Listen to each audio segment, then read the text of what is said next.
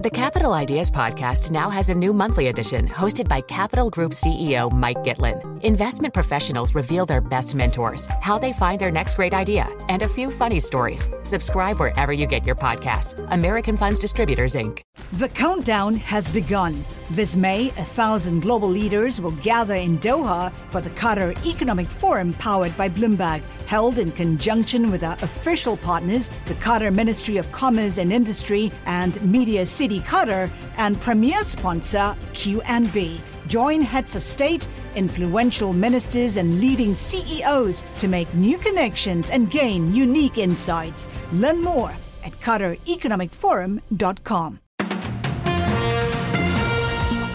This is Bloomberg Daybreak Europe for this Wednesday, the 12th of April in London. Coming up today, differences of opinion, financial heavyweights at odds on the impact of the banking crisis. Bracing for the dam to burst, Goldman's flood says stocks will surge if US CPI comes in at or below consensus. Promoting peace and prosperity, Biden lands in Belfast to mark 25 years of the Good Friday Agreement.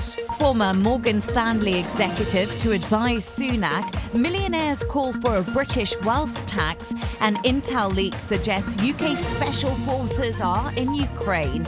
Those are the stories we're looking at in today's papers, and I'm Leanne Gerrans. Plus, X marks the spot. Elon Musk turns Twitter into X Corp. That's all straight ahead on Bloomberg Daybreak Europe. The business news you need to start your day in just one 15 minute podcast on Apple, Spotify, the Bloomberg Business app, and everywhere you get your podcasts. Good morning, I'm Stephen Carroll. Here are the stories we're following today. The IMF says it's too soon to sound the all clear over the turmoil from the banking crisis, but some top policymakers disagree. US Treasury Secretary Janet Yellen says the US economy is performing exceptionally well. She doesn't believe the recent banking issues have restricted the availability of credit.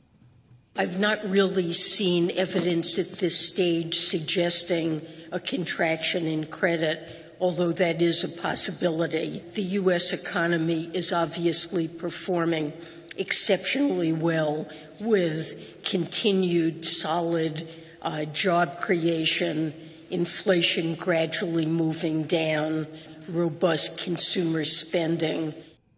Yellen spoke after data show that US lending contracted by the most on record in the last two weeks of March. Meanwhile, Chicago Fed President Austin Goolsbee says he believes a cautious pr- approach is now needed to monetary policy. He says the US central bank should assess just how much pressure on banks will contribute to tighter lending conditions. Today, what I want us to think about is why I think that at moments of financial stress like this, the right monetary policy is really caution and watchfulness and prudence. The Fed's newest policymaker also signalling that he may support holding rates during next month's policy meeting, but stopped short of explicitly endorsing the move. US regulators were investigating Credit Suisse eight months before its collapse. The bank delayed its annual report in March, blaming a late call from the Securities and Exchange Commission about accounting errors. But Bloomberg reporting has found that a probe has been ongoing since July of the previous year. It comes as the Swiss parliament symbolically voted against approving government guarantees for UBS's takeover of Credit Suisse in a show of political discontent with the deal. Goldman Sachs has published research with its expectations for the stock market reactions to today's US CPI report. The story from Bloomberg's Charlie Pellet. Partner John Flood says you can expect the S&P 500 to drop at least 2% should the year-over-year inflation rate come in above the previous reading of 6%. But he says stocks are likely to go higher if the CPI meets or trails 5.1%, which happens to be the consensus estimate from economists in a Bloomberg survey. The veteran trader wrote that the stock market quote wants a softer print as a hot reading will add more confusion confusion and uncertainty into the equation of what the Fed does from here. In New York, Charlie Pellet, Bloomberg Daybreak Europe. Joe Biden has arrived in Northern Ireland in a visit to mark the 25th anniversary of the Good Friday Peace Agreement. On leaving the United States, reporters asked the president what the goal of the trip was. Make sure the Irish Accords and the Windsor Agreement stay in place. Keep the peace. Biden's four day trip to the island of Ireland will include meeting UK Prime Minister Rishi Sunak later today, as well as Irish Taoiseach Leo Varadkar later in the week, plus leaders of the main political parties at Stormont. And Twitter has ceased to be an independent company. The social media business has merged with a newly formed shell firm called X Corp. Elon Musk, meanwhile, has been speaking to the BBC on a Twitter space about six months since his takeover of the company. It was a characteristically quirky exchange where Musk says he hasn't got a successor in mind to replace him as CEO. I'm not the CEO of Twitter. My dog is the CEO of Twitter. Okay. Have you got Have you got any? It's a great dog. Other than the dog. Very alert, and it's hard to put, get anything by him. Okay, that's good to know. Other Yeah. than the dog, have you got any successes He's, in mind? he, has got a black a tail turtleneck. What, what more do you need? Steve Jobs or Elizabeth Holmes? Are you making reference to? Uh, I guess more Elizabeth Holmes. Okay. That was Elon Musk speaking there to the BBC on a Twitter space uh, in the past hour or so. This has been a fascinating conversation. We'll keep you up to date on the details of it uh, later on as well. Another story, though, that's caught my eye uh, is to do with a very expensive pair of shoes. Uh, this is a pair of Michael Jordan's trainers from his famous Last Dance season, selling for $2.2 million at a Sotheby's auction. They're the most expensive pair of sneakers ever to known have been to known to have been sold. The previous record was 1.8 million dollars uh, for a pair of Nike Air Yeezy shoes. Now Jordan wore this pair during Game Two of the 1998 NBA Finals. They had come to an auction already with a pretty high price. That expected to be record breakers too. The estimated price was for 2.2 to 4 million dollars. Um, it carried what Sotheby's calls an irrevocable bid, which means that that's essentially they had a buyer lined up in advance uh, when they brought this to auction. So it did come in at the lower end of that two to four million dollars range when it comes to 2.2 million, especially when you include the auction house uh, fees for that as well. So, although it's uh, certainly a very high price, uh, it's not perhaps evidence of a massively booming market. These are, of course, a very uh, unique pair of shoes, so fetching a massive uh, price tag there from Sotheby's as well. Let's get back to discussing some of those opinions on the effects of the banking turmoil on the global economy. The IMF's latest comments say it's too soon to sound the all clear and that the banking issues are likely to be a drag on global economic growth. Now, some policymakers don't agree, Janet Yellen among them, uh, saying that she doesn't see any signs of restricted credit availability. We've seen a call for prudence from Austin Goolsbee of the Chicago Fed as well. Let's speak to Bloomberg opinion columnist Daniel Moss for more on this story. Um, Daniel, let's let's dig into a bit what the IMF has said about this. Are they right to be cautious on this front? Yes, absolutely. Uh, there's anecdotal evidence coming in, uh, and you can see it in some Federal Reserve data. We are seeing the makings of a contraction in credit. As Ben Bernanke famously said, credit is the lifeblood of the economy. Without it, there is no economy. Now, don't mean to get terribly dramatic here, but you know, clearly it's having some impact. Uh, the question is, how consequential is that impact? And you know, the thing that struck me listening to the IMF press conference yesterday was not so much the numerical changes to their projections, which were very slight. It was the overall difference in tone. Uh, they presented a much damper, uh, more downbeat uh, face on things. And what's been going on in the banking industry has been a contributor to that shift in tone. Now, the growth forecasts were, were trimmed, as you mentioned, part of that downbeat tone you're talking about. But can you kind of put a scale on, on how much of a downgrade this is and, and how gloomy the IMF is being about the, the upcoming months and years for the global economy? Numerically, uh, the changes are insubstantial, uh, down a tenth of a percentage point this year from 2.9, which is what they forecast in January, to 2.8, uh, which is the prediction uh, they made Tuesday in DC. But look, beyond the numbers, it's the shift in tone that I find interesting. So, as you know, I live in Singapore. When the IMF uh, upgraded, there's that word upgrade, don't hear it too often, its forecasts, the economic team came to Singapore uh, for that um, unveiling. And the talk was very much about turning points, you know, the chief economist was quite upbeat. He gave a lecture uh, at a prominent university here the next day, and I turned up and I asked him a question after the lecture. I said, What is it about turning points that makes them so tricky? And why the equivocation? He said, Well, you know, things have been moving in one direction very much for the past 18 months. And then you start to see some of these things moving in a little bit of a different way. He was talking principally about uh, China's reopening. Then, you know, you can start to say the ingredients are there at long last for a shift. You know, there was really none of that body language uh, or mood music yesterday, from what I could see. And in fact, listening uh, to the audio of the press conference just before I joined you, um, I noticed that no member of the audience challenged the chief economist on the talking point line uh, from just a few months ago. A turning point, excuse me, not talk. Slipped there. Per, per, per, I mean, perhaps both. In fact, is what it was a, a turning point yeah. and a talking point. But I, I mean, I'm curious. We we pay always a lot of attention to to IMF IMF forecast, but how does it the picture that the IMF is painting compared to what we've heard elsewhere? Look, I think we're heading into um, you know a grey area uh, in the global economy. Now, can we handle the grey area? What do I mean by that? I mean we've gone from like great bullishness and optimism for much of 2021 and into the start of 2022 to great pessimism because inflation was way above forecast. Central banks were embarking on a campaign of interest rate hikes that was much more aggressive than had been anticipated. And naturally, uh, you know, the economy began to wilt, not buckle, but wilt uh, under the weight of that.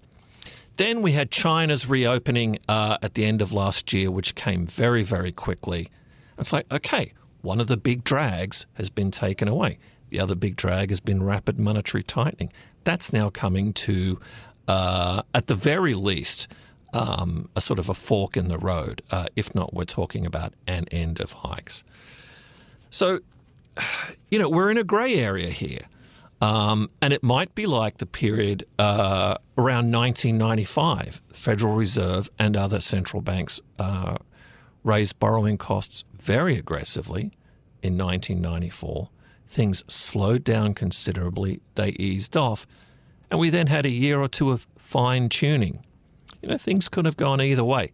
And then the end result was the 90s boom that's now gone down in history. So, mm. you know, we may be in a grey area, a period of fine tuning. Uh, can we handle it? I'm going to have okay. to strap myself in. I think we all might. Daniel Moss, Bloomberg Opinion columnist, thank you very much for that analysis. Up next, Sunak appoints, appoints a former Morgan Stanley exec as his business advisor. Big brand millionaires call for a British wealth tax, and an intel leak suggests UK special forces are in Ukraine.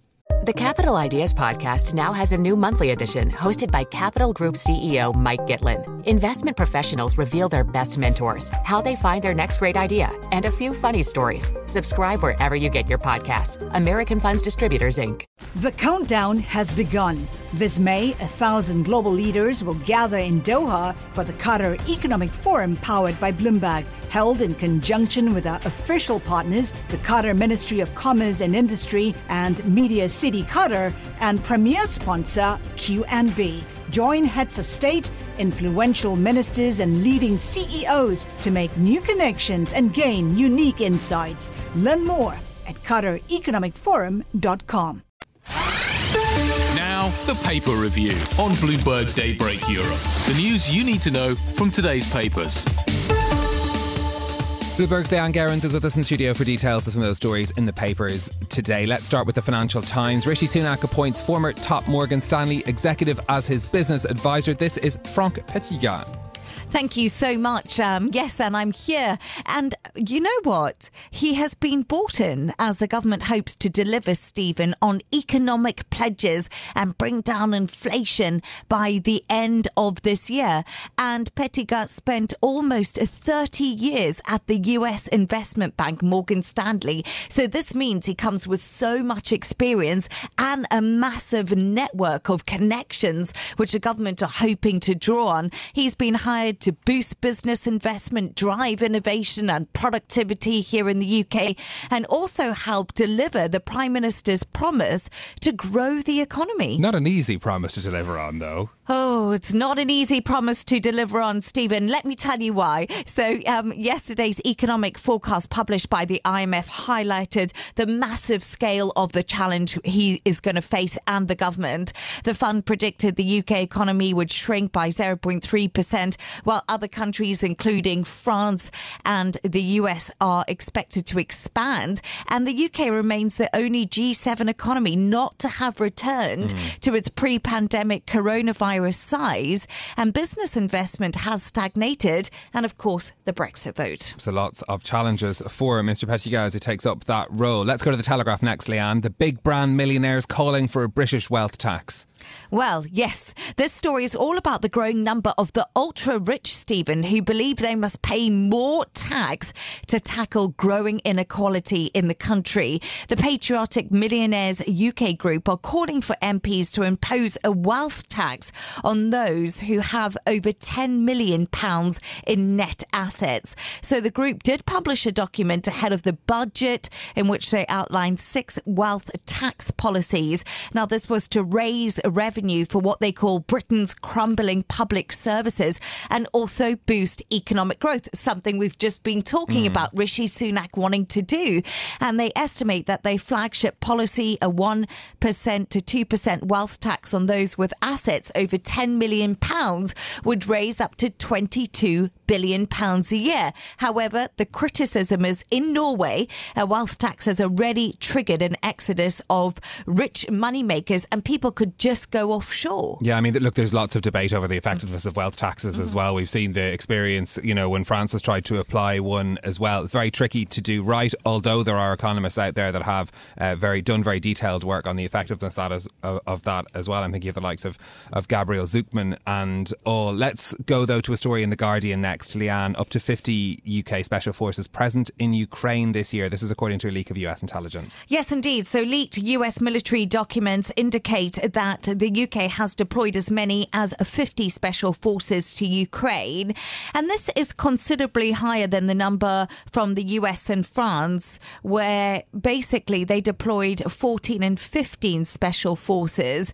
So they, we see the UK putting more special forces into Ukraine. The government has not disclosed since the beginning of the war that special forces have been active in the country. Now, it's completely unclear what activities the special forces may be engaged in or whether the numbers of personnel have been maintained at this level in the country as the Russian invasion does continue. I was just thinking this is not a massive amount given how widespread and large the offensive is, but it's still interesting how much reinforcement the UK is deploying to the country. This is Bloomberg Daybreak Europe, your morning brief on the stories making news from London to Wall Street and beyond. Look for us on your podcast feed every morning on Apple, Spotify, and anywhere you get your podcasts. You can also listen live each morning on London DAB Radio, the Bloomberg Business app, and Bloomberg.com. Our flagship New York station is also available on your Amazon Alexa device. Just say, Alexa, play Bloomberg 1130. I'm Stephen Carroll. Join us again tomorrow for all the news you need to start your day, right here on Bloomberg Daybreak Europe.